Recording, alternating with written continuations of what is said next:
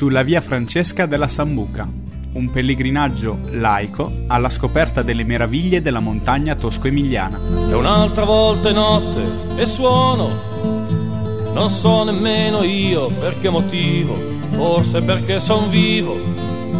E voglio in questo modo dire sono, o forse perché un modo pure questo per non andare a letto forse perché ancora c'è da bere e mi riempio il bicchiere. Episodio 2 La mela rosa romana è la chiesa di Alvar Alto. Buongiorno, innanzitutto per rompere il ghiaccio volevo fare una domanda un po' personale se non sono eh, troppo indiscreto. Il, eh, siamo qui con il signor Antonio Contini Carboni della, eh, che gestisce questo negozio, questa bottega di, di frutta e verdura eh, Ariola e che comunque è uno dei protagonisti del eh, progetto del, della reintroduzione della mela rosa romana. Eh, una cosa che mi incuriosiva era il, il doppio cognome Contini Carboni, mm, da dove deriva, perché subito mi sono un po' spaventato detto una volta erano i nobili che avevano il doppio cognome, ho detto magari che ci sia radici nobili, eh, invece mi sembra di sapere, di, di aver capito che un, ci sono ragioni affettive, sentimentali. Che... Certo, no, no, io sono un, un fruttivendolo, eh, il negozio era di mio nonno dalla parte di mia mamma che si chiamava Contini, io mi chiamo Carboni perché mio padre si chiamava Carboni e questo fatto che ho voluto tenere tutti e due i nomi per il semplice motivo che eh, una volta, no, quando mio padre andava in mercato a Bologna e noi avevamo bisogno, avevo un ordine improvviso, eh, telefonavo in mercato e chiedevo eh, il signor Carboni Oriano, si chiamava così mio padre, eh, telefoni immediatamente a casa se io chiamavo mio padre Carboni Oriano, non telefonava perché non capiva, perché tutti in mercato ci conoscono come Contini. Allora eh, io dopo chiamavo Contini e lui mi richiamava immediatamente. Allora c'è molto affetto sul fatto di Contini perché il negozio era di mio nonno da parte di Contini e ho tenuto, beh, mi piace anche questo discorso dei due eh, cognomi anche perché eh, va in un certo punto mh, va in giro per le nostre vallate e mi chiede ma ti chiami Contini e Carboni? Tutti e due. Eh, eh, infatti, in realtà in questo racconto diciamo qualcosa di nobile c'è perché sto parlando della mela rosa, le cui eh, origini risalgono, sono molto antiche, risalgono appunto eh, fino ai tempi degli, degli antichi romani. Eh, può dirci qualcosa di questo tra virgolette diciamo nobile frutto che in questi anni sta, eh, viene, viene, riscoperto, può raccontarci qualcosa a grandi Certo, eh, intanto addirittura arriva dagli Etruschi, non ah. dai Romani. I Romani l'hanno portato in giro per tutta Europa, tant'è vero che abbiamo trovato dei... I Romani qua... gli hanno messo il marchio, il nome. Non so bene, comunque l'hanno portato in giro dappertutto, abbiamo trovato dei quadri nel museo di Malaga del 1400 con delle donne che tenevano in mano la mela rosa romana. Per i romani era molto importante il mangiare, quindi eh, la mela, una mela così duratura e così con eh, anche energia, insomma loro portavano in giro la, me, la, mela e il farro e arriva proprio da loro. Ma eh, la particolarità eh, grandiosa che l'Università di Bologna ha scoperto eh, coinvolgendo il professore emerito dell'Università di Bologna Silviero Sansavini, è che praticamente nelle nostre zone qua questa mela rosa romana cresce con dei polifenoli particolari. Non è la mela rosa romana che vale in sé, in sé esatto, è quella che è qua nelle nostre vallate, Val del Reno, Savanasetta, eh, Loiano, Monghidoro, Monzuno e San Benedetto di Sambo. Marzabottola da parte di Monte Sole e qui nasce con, queste, con, questi polifenoli importantissimi. Mm, l'altro aspetto è che appunto questa, questa mela stava per essere eh, dimenticata, poi a un certo punto è stata riscoperta. Io mh, mm, mi sono fatto un'idea forse un po' eh, romantica, di, di, so che ci sono persone che hanno lavorato a questo progetto e a un certo punto hanno, fuori, hanno ritirato fuori questa, questo frutto. Io eh, quando la penso così eh, in modo romantico come i, i quattro quattro amici al bar di Gino Paoli, e non so però se è andata così, allora volevo capire. Eh, no, è andata se... proprio così, eh. è, proprio, è proprio questo, perché io avevo un grande amico che si chiamava Pietro Vicinelli Eh, lui ha fatto il farro, ha riscoperto il farro addirittura negli anni Ottanta e dopo il farro eh, ha puntato sulla mela rosa romana e una testa, una testa con queste mele, veniva sempre qua, tant'è vero che abbiamo proprio la foto là di Pietro Vicinelli sì. con mio figlio, che quella lì è la prima spremuta di mele rosa romana nel 2015 che abbiamo fatto, e una testa con queste mele, ovviamente io ci davo ascolto ma non ci davo tantissima importanza su questo aspetto, noi le abbiamo sempre vendute e io sapevo benissimo dove erano qua le mele, gli alberi importanti perché eh, 30 anni fa abbiamo fatto un po' di campagne importanti. Insomma, sta di fatto che lui, eh, insistendo, eh, facciamo il succo, facciamo il succo, portiamo sulle mele in Trentine che facciamo il succo, io gli ho sempre detto di sì. A un certo punto, a febbraio, eh, eh, mi sono visto persone eh, portarmi eh, dei quintali e quintali di mele. Il primo è stato Lenzi che ha un'agenzia immobiliare, ma avrà raccolto 20 quintali di mele. Me le ha portate tutte qua e, e, praticamente poi tra l'altro la fortuna che non ha mangiato gli animali, mele a terra, insomma io eh, mi sono trovato con 40 quintali di mele che lui aveva chiesto a persone che hanno raccolto, ce le hanno portate gratuitamente e allora sono stato obbligato a andare a fare il succo, siamo andati su io e lui con mio figlio Ed è, a macinare. è necessario spostarsi perché qua non ci sono... Non, non, io sapevo su in Trentino, qua non hanno il sapere, lassù c'è realmente il sapere della cosa, ci sono, c'è professionalità. Sono impianti che hanno un costo. Quindi... Sono impianti che hanno un costo, poi hanno il sapere, cioè hanno una professionalità enorme. E niente, siamo andati lassù che tra l'altro quanto ci hanno visto con queste mele ci hanno anche un po' preso in giro solamente che dopo quanto abbiamo bevuto il succo era qualcosa di veramente importante e veramente buono. Io me ne sono accorto immediatamente, eh, lui anche, e abbiamo iniziato a scatolare le persone, promuoverlo, anche perché era molto facile, basta farlo sentire. Eh, ecco, dopo, appunto, dopo, dopo questo inizio di, tra come quattro amici al bar, però sono arrivate anche conferme importanti, studi scientifici della, dell'Università di, di, Bologna e recentemente anche un, finanziamento da parte della, eh, della Regione Emilia-Romagna. E volevo capire appunto cosa dicono questi studi e anche questo finanziamento che impatto può avere sul eh, concreto, sui produttori, sul, sulla diffusione del prodotto. Allora, esatto. E eh, lo studio è stato esaltante, eh, esaltante perché qui abbiamo dei terreni veramente importanti. A mio avviso, torniamo sul romantico, tutto è dovuto a Matilde di Canossa, perché Matilde di Canossa fece per sfamare le persone, fece piantare dei gran castagni e delle mele. E, il castagno è un purificante del terreno, secoli e secoli e secoli, insomma abbiamo dei terreni veramente particolari. San Savini dice che è ricreabile la mela con queste potenzialità in altri posti, per quello è, è, è, è così unica. E, e il finanziamento de, della regione è importantissimo perché anche la regione Emilia-Romagna, eh, nel suo presidente, eh, crede realmente in questo progetto. Questi soldi saranno soldi che il GAL, eh, il centro ricerche di Cesena e l'università eh, adopereranno ovviamente in parte per ripagarsi gli studi che sono stati fatti, il GAL per la divulgazione eh, dell'idea e ehm, diciamo così eh, per il momento hai chi vuole fare un impianto eh, di Meleto, eh, ancora siamo un pochettino indietro, però eh, prima o poi arriveranno veramente, come da tutte le altre parti, questi aiuti a chi vuole realmente eh, produrre qualcosa di concreto, eh, fare un impianto realmente. Io stesso ho fatto un impianto di mele, quasi un ettaro, eh, ce n'è circa 800, eh, l'ho fatto come il Trentino a spalliera e in parte anche come eh, le nostre mele di una volta a 6 metri l'una dall'altra.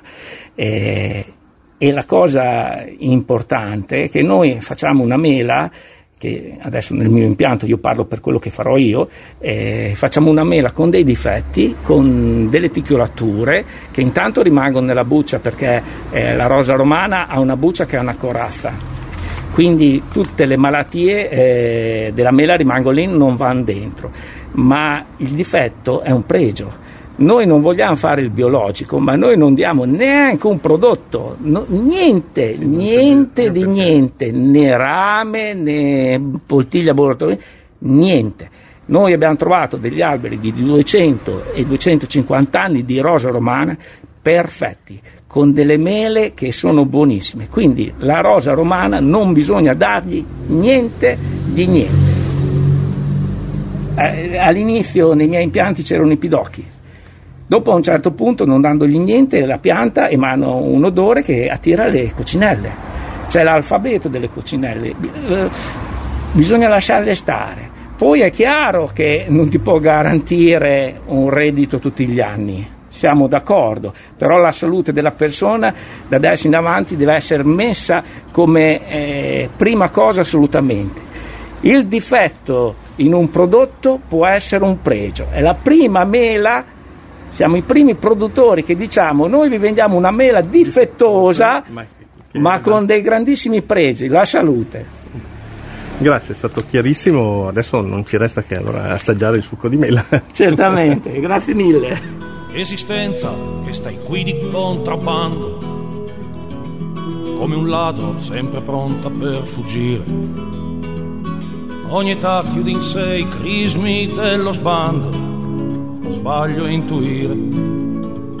Coi suoi giochi di carambola e rimando, prendere e offrire, ma si muoia solo un po' di quando in quando, ma sia poco a poco che si va a morire.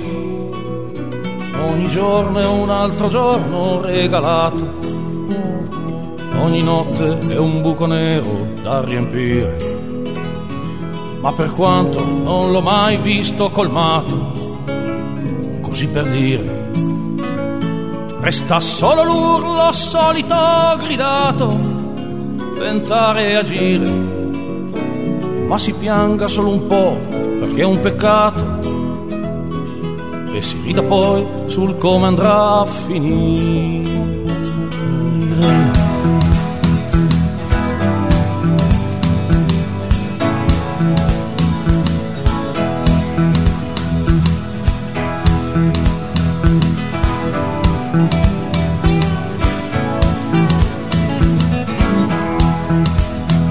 Lo capisco se mi prendi per le mele, ma ci passo sopra, gioco e non mi arrendo. Ogni giorno riapro i vetri, alzo le vele, se posso prendo. Quando perdo non sto lì a mandar giù fiele e non mi svendo. E poi perdere ogni tanto, c'ha il suo miele. E se dicono che vinco sta mentendo perché quelle poche volte che busso a bastoni mi rispondono con spade o con denari. La ragione diamo è il vincere ai coglioni oppure ai bari. Resteremo sempre a un punto dai campioni, tredici e pari ma si perda perché siamo tre volte buoni e si vinca solo in sogni straordinari.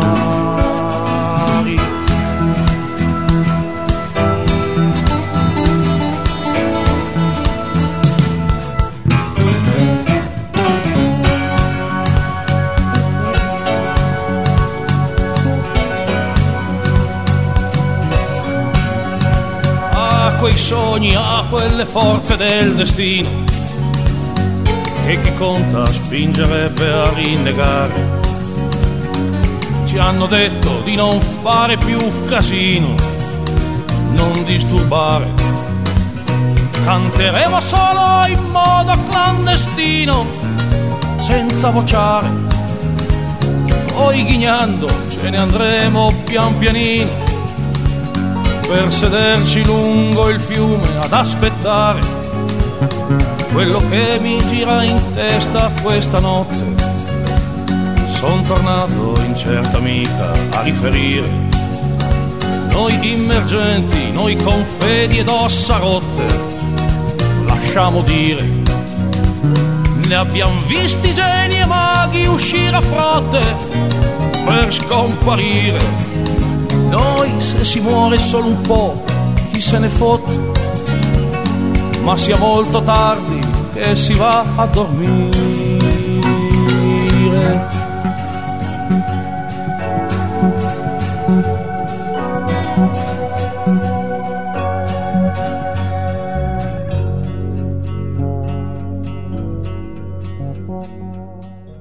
Tappa di oggi mi ha portato qui a Riola, che è una piccola frazione del comune di Vergato. E in particolare sono qui nella bellissima chiesa di Alvaralto ed è l'unica, se, non sbaglio, eh, l'unica eh, opera realizza, mai realizzata in Italia su un disegno di, di, Alvaralto. Questa è proprio la sua peculiarità, il fatto, l'unicità. Eh, e questo, questo, forse è l'aspetto che mi stupisce più, più di tutti. Ogni volta che passo di qui mi chiedo ma perché come mai una chiesa, l'unica chiesa di Alvaralto eh, qui in un paesino di montagna, mh, mm, ti aspetteresti di trovarla in una grande città, eh, invece è qui eh, sperduta sulla, sulle montagne verrebbe anche da pensare eh, a una cattedrale nel deserto, però poi d'altra parte uno ci riflette e pensa che anche Gesù eh, è andato nel deserto, quindi non è una, una scelta eh, così insensata. E, e, tutto diciamo che sembra ritrovare un senso. Poi però mi sono anche un po' documentato, raccolte, eh, raccolto informazioni e ho scoperto che dietro c'è una storia molto affascinante. Eh, oggi mh, mm, eh, parlo, cerco di capire meglio questa storia con Lucia Bartoloni, che è eh, parrocchiana qui di Riola, che ha, ha eh, conosciuto, ha vissuto in prima persona fin da bambina le, l'esperienza, la storia che c'è dietro a questa chiesa. E volevo, dirle, volevo chiederle innanzitutto se eh, di presentarsi e spiegarci perché conosce questa storia e cosa può dirci a grandi linee questa, della storia di questa chiesa. Buongiorno, allora ehm, io conosco bene la storia perché come diceva prima eh, avevo 13 anni all'epoca, facevo la scuola media e naturalmente il paese è piccolo, questa era un'opera sontuosa per cui eh, tu, non si parlava d'altro in casa, in piazza, per le strade e in più avevamo il parroco Don Luigi Borri che era il nostro insegnante di religione e ci preparava a questo grande mm, evento, perché naturalmente noi al Varalto non è che avessimo delle gran conoscenze di chi fosse e della sua architettura che appunto è nota in tutto il mondo, tra l'altro lui era degli architetti più famosi all'epoca, negli anni 60. Ehm, per cui, insomma, sentendo, sentendoci raccontare tappa per tappa tutte le vicissitudini eh, dal nostro parroco, eh, ci siamo un po', un po', diciamo, tutti noi giovani innamorati della nostra Chiesa, eh, che invece è stata un po' meno forse apprezzata dagli anziani abituati alle vecchie chiesette semibuie, eccetera. Comunque, ehm, allora la chiesa di Alvaralto è stata fatta qua a Riola per tre fortunate coincidenze. Allora, ehm, il nostro cardinale Lercaro di Bologna, ehm, uscendo, avendo concluso da poco il Concilio Vaticano II, voleva costruire delle nuove chiese ehm, che rispettassero appunto i dettami del nuovo concilio e, ehm, cioè la centralità di Cristo nella Chiesa, non più tutti gli altarini devozionali, l'altare rivolto all'assemblea, insomma questa mm, nuova Chiesa più, più fresca, più, insomma, più anche eh, che rendeva partecipi tutti, non solo spettatori, anche l'assemblea, chi, chi veniva alle, alla messa. E, ehm, quindi lui eh, per dare ehm, ehm, un po' di risonanza a questa sua idea aveva contattato eh, gli architetti appunto più famosi al mondo perché questa idea poi venisse un pochino ehm, copiata anche nelle altre chiese, insomma nelle altre nuove chiese. E Poi, quindi questa è una, l'Ercaro voleva una chiesa fatta da un architetto molto famoso. Qui a Riola la chiesa non c'era perché il paese si è eh, decentrato, diciamo, rispetto a dove era la, la, vecchia chiesa, infatti la chiesa è a Riola Vecchia, appunto perché il paese poi si è sviluppato più sulle vie di comunicazione eh, dove la vita era un pochino più comoda. E, E poi Alvaralto, quando eh, l'Ercaro lo contattò nel 63, gli disse, eh sì, mm, l'idea mi alletta, però io la voglio fare in una zona in mezzo alla natura, non assolutamente in un centro urbano. Succede che in quegli anni, gli anni 60 appunto, muore un ricco commerciante del luogo eh, che non aveva famiglia. Eh, ed era insomma molto benestante. E cosa, questo si chiamava Giuseppe Bontà di cognome di fatto, lasciò un grande lascito al paese di Riola dicendo che eh, voleva che con una parte di questi soldi fosse costruita la chiesa, la nuova chiesa, poi anche le, il polo scolastico, asili, quello che mancava. Comunque la chiesa. Don Borri, Don Luigi Borri, il nostro sacerdote, corse subito in curia dal cardinale Ercaro eh, perché la somma era ingente e disse, senza pensare ad Alvaralto, eh, e, e, gli disse abbiamo i soldi per fare la, chiesa, la nuova chiesa. E Alvara, ehm, il cardinale Ercaro, quando vide la cifra, disse Alvaralto lo mandiamo a Riola. E così inizia la nostra avventura. Un'avventura che però um, insomma, è stata un pochino lunga um, ad avverarsi, a concludersi, perché succede che l'anno, intanto Alvaralto fa il progetto, viene, fa un sopralluogo per vedere il, il terreno dove sarebbe stata costruita la chiesa e si innamorò subito perché c'era il fiume, lui era un amante eh, spassionato dell'acqua e tra l'altro alto vuol dire onda. comunque, vabbè, lasciamo perdere. E, e venne qui, gli piacque e proprio di primo acchito, io, io come tutto il paese eravamo eh, sul, nel prato e lo vedemmo sfilarsi di tasca un taccuino e fare uno schizzo. Ed era esattamente la facciata della chiesa che vediamo adesso, che ha in vetta come una una cresta, diciamo, e questo movimento lo aveva ispirato nel guardarsi attorno e vedendo le montagne che ci circondano. Eh, e quello è rimasto. E questa immagine l'abbiamo un po' impressa tutti noi che l'abbiamo vissuta.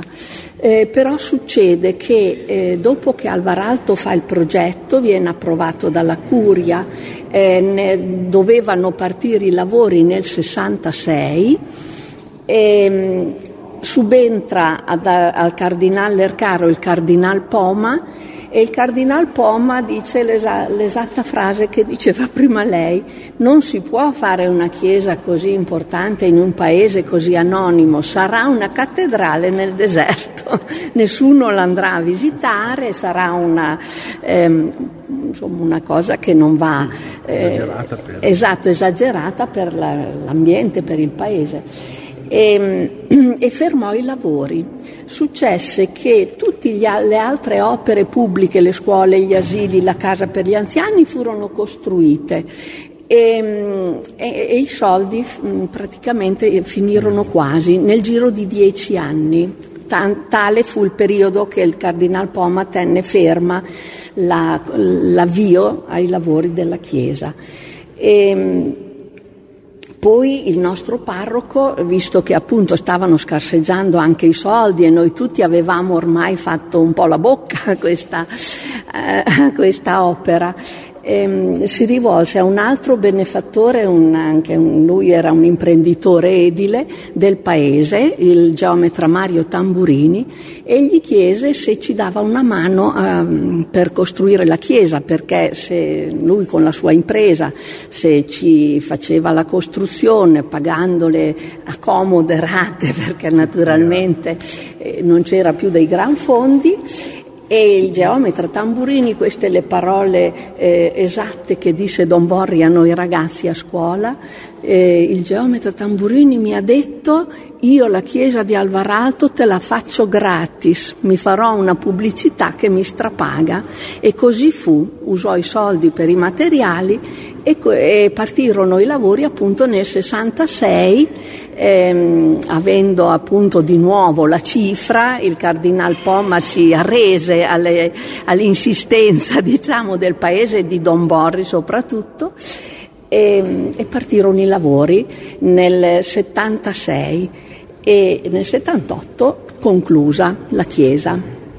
Poi nel seguito eh, sono state fatte le altre opere, la, eh, le opere parrocchiali, il sagrato, il campanile, eh, il tutto viene finito poi nel 94, tutte le opere. Ehm, sì, mh, mm, volevo dire mh, mm, una domanda che, che, mi era venuta in mente, io documentandomi, informando così, mi ero fatto l'idea di una triade di tre personaggi che si potrebbe definire il, mm, il cardinale, l'architetto e il geometra, eh, dove appunto è l'Ercaro, eh, sì. Alto e, e Tamburini in realtà eh, sicuramente loro sono i principali protagonisti, in realtà eh, c'è anche eh, Don Borri e anche la popolazione, la, i, i, parrocchiani di, di, Riola che hanno un ruolo. Fu fatto un comitato naturalmente in, in appoggio a Don Borri proprio per eh, sostenere appunto la nostra causa, diciamo così, se no probabilmente se non, comunque se non avesse avuto la tenacia che aveva il parroco non so se l'avremmo spuntata.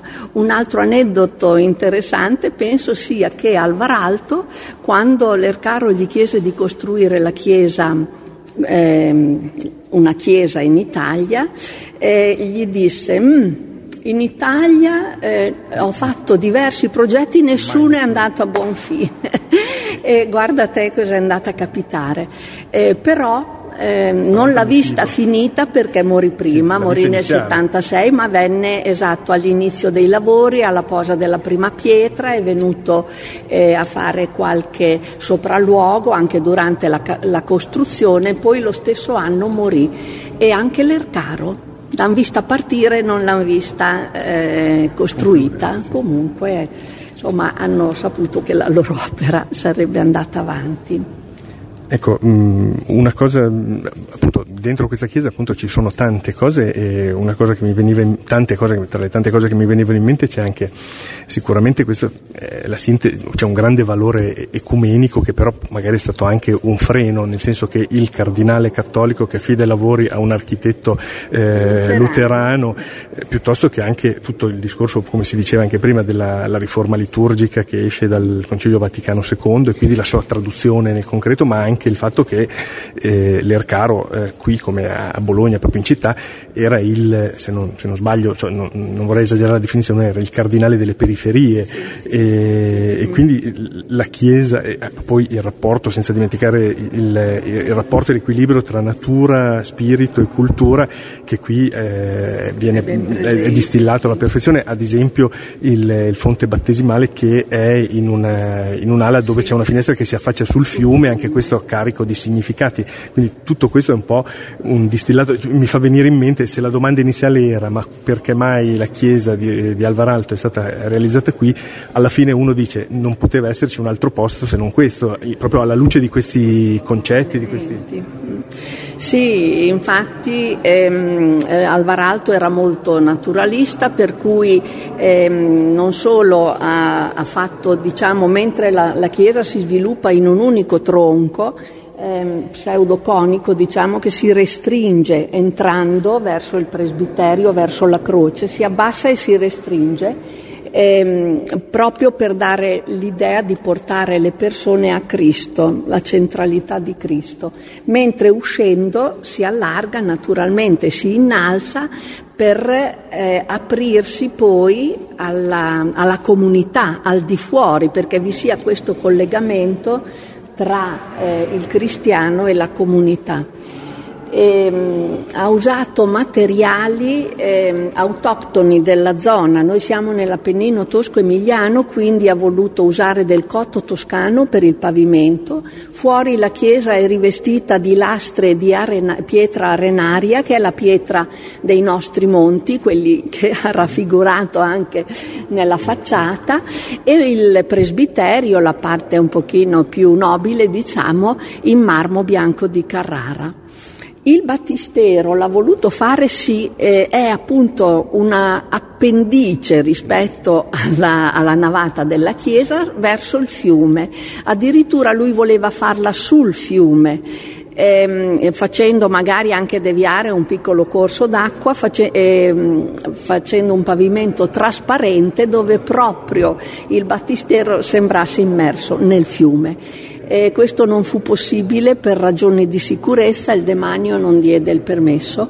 Eh, allora lui si accontentò appunto di fare questo battistero ehm, preposto verso il fiume più basso del livello dell'assemblea, diciamo, perché appunto quando si va con il catecumedon per un battesimo si abbia questa impressione dell'immersione, di scendere nell'acqua, immergersi nell'acqua. E in più ha fatto questa finestra molto bassa, ehm, lunga, stretta e bassa, che dovrebbe essere più o meno al più possibile a livello del fiume, in, in quanto vedendo correre l'acqua se, si ha sempre un pochino questa idea dell'acqua che entra. E questa finestra lui tra l'altro la chiamava un quadro vivente. Eh, ecco, prima abbiamo parlato anche de, de, de, del ruolo e della, delle attese dei parrocchiani. Io mi ricordo, ho visto nel documentario eh, il giorno dell'arrivo di Alvaralto e questi parrocchiani che tra l'altro qualcuno mi raccontava appunto una giornata molto fredda, fredda. Me, meno 10 sì. gradi centigradi, eh, diverse, ore, diverse ore ad attenderlo. Fuori, sembra quasi l'arrivo del Messia in città, però appunto cioè, si è creata da subito questo clima di, di, sì, di accoglienza di accoglienza. Molto... molto... accolto, molto a casa e infatti ehm, con appunto il parroco, le autorità, diciamo il sindaco, le persone eh, più autorevoli del dottore del paese che erano ad, ad accoglierlo, ha proprio espresso questo calore che era stato, eh, nonostante il gelido sì. che avevamo tutti i piedi congelati perché c'era una lastra di ghiaccio sul prato qua e aspettavamo questo Alvaralto che arrivò dopo un'oretta di attesa. Io adesso non so bene il perché, comunque ehm, proprio freddo freddo, nonostante tutto lui quando insomma, fu accolto così da tutto il paese e da queste persone. Ehm, fu molto contento e proprio espresse proprio il suo ehm, piacere, diciamo, ehm, di tutto questo calore, perché lui era poi anche molto, cioè ci, ci teneva alla comunità, alla, vi, la comunità viva, diciamo, ecco, alla partecipazione di tutti. Eh, ma Dio, un'ultima domanda per venire ai giorni nostri, nel senso che non è la chiesa di, di Alvaralto Riola non è solo storia, ma è anche eh, presente e futuro. C'è, c'è anche, so che c'è un progetto, con, spero di pronunciarlo correttamente, Jacques Toussaint, eh, per eh, eh, appunto dare una luce, di, di, di, cioè sono progetti artistici sì. che trovano eh, sede in questa chiesa e che già hanno avuto sì, successo, sono già stati, è già stato provato qui qualche anno fa e se non ho capito male tornerà per una nuova edizione. Si può dire qualcosa di questa allora sì, dunque intanto ehm, dimenticavo un particolare che non è secondario, che questa la chiamano un po' la chiesa della luce, perché appunto ehm, è molto luminosa, ma è una luce non fastidiosa, non è una luce diretta, noi non abbiamo nessuna finestra, nessun punto i, che ci dia la luce negli occhi, e quindi la luce è tanta e entrando ci si sente un pochino avvolti, un po' proprio proprio eh, immersi in questa luce eh, che è molto calda e molto dolce nonostante che sia tanta e non disturba affatto la meditazione e la concentrazione nella preghiera.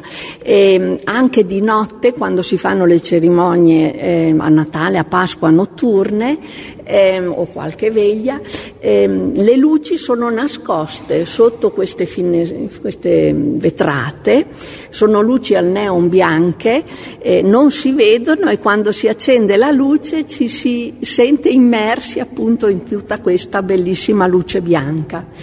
E, e Jacques Toussaint, la, questo architetto, eh, è venuto, lui è un appassionato di Alvar Alto e appunto sapendo che questa chiesa aveva un particolare gioco di luce, eh, è venuto appunto a fare delle sue ehm, eh, opere, diciamo, eh, con tutta ehm, un'illuminazione sul blu che insomma era la prima insomma, esposizione che ha fatto, era una sui, dodici, apostoli, perché queste colonne, tra l'altro, vorrebbero ricordare i dodici apostoli sono, eh, sui quali si, è, si, fondò la prima chiesa.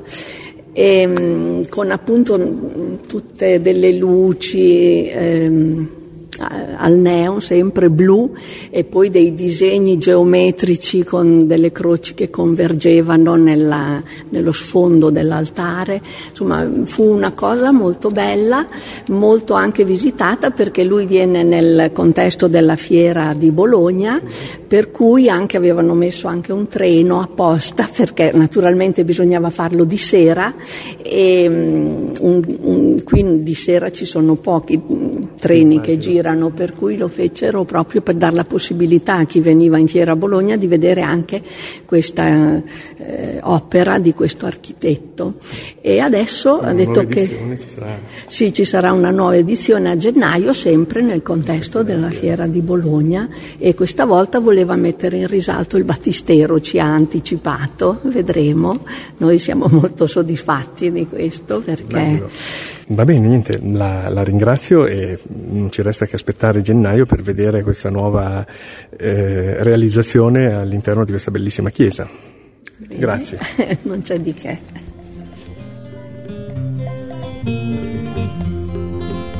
E un'altra volta notte e suono. Avete ascoltato sulla via Francesca della Sambuca, un pellegrinaggio laico alla scoperta delle meraviglie della montagna tosco-emiliana un podcast in 5 puntate, scritto e ideato da Andrea Piazza e prodotto da Radio Frequenza Appennino. La sigla è tratta da Canzone di notte numero 2 di Francesco Guccini. La bottiglia è vuota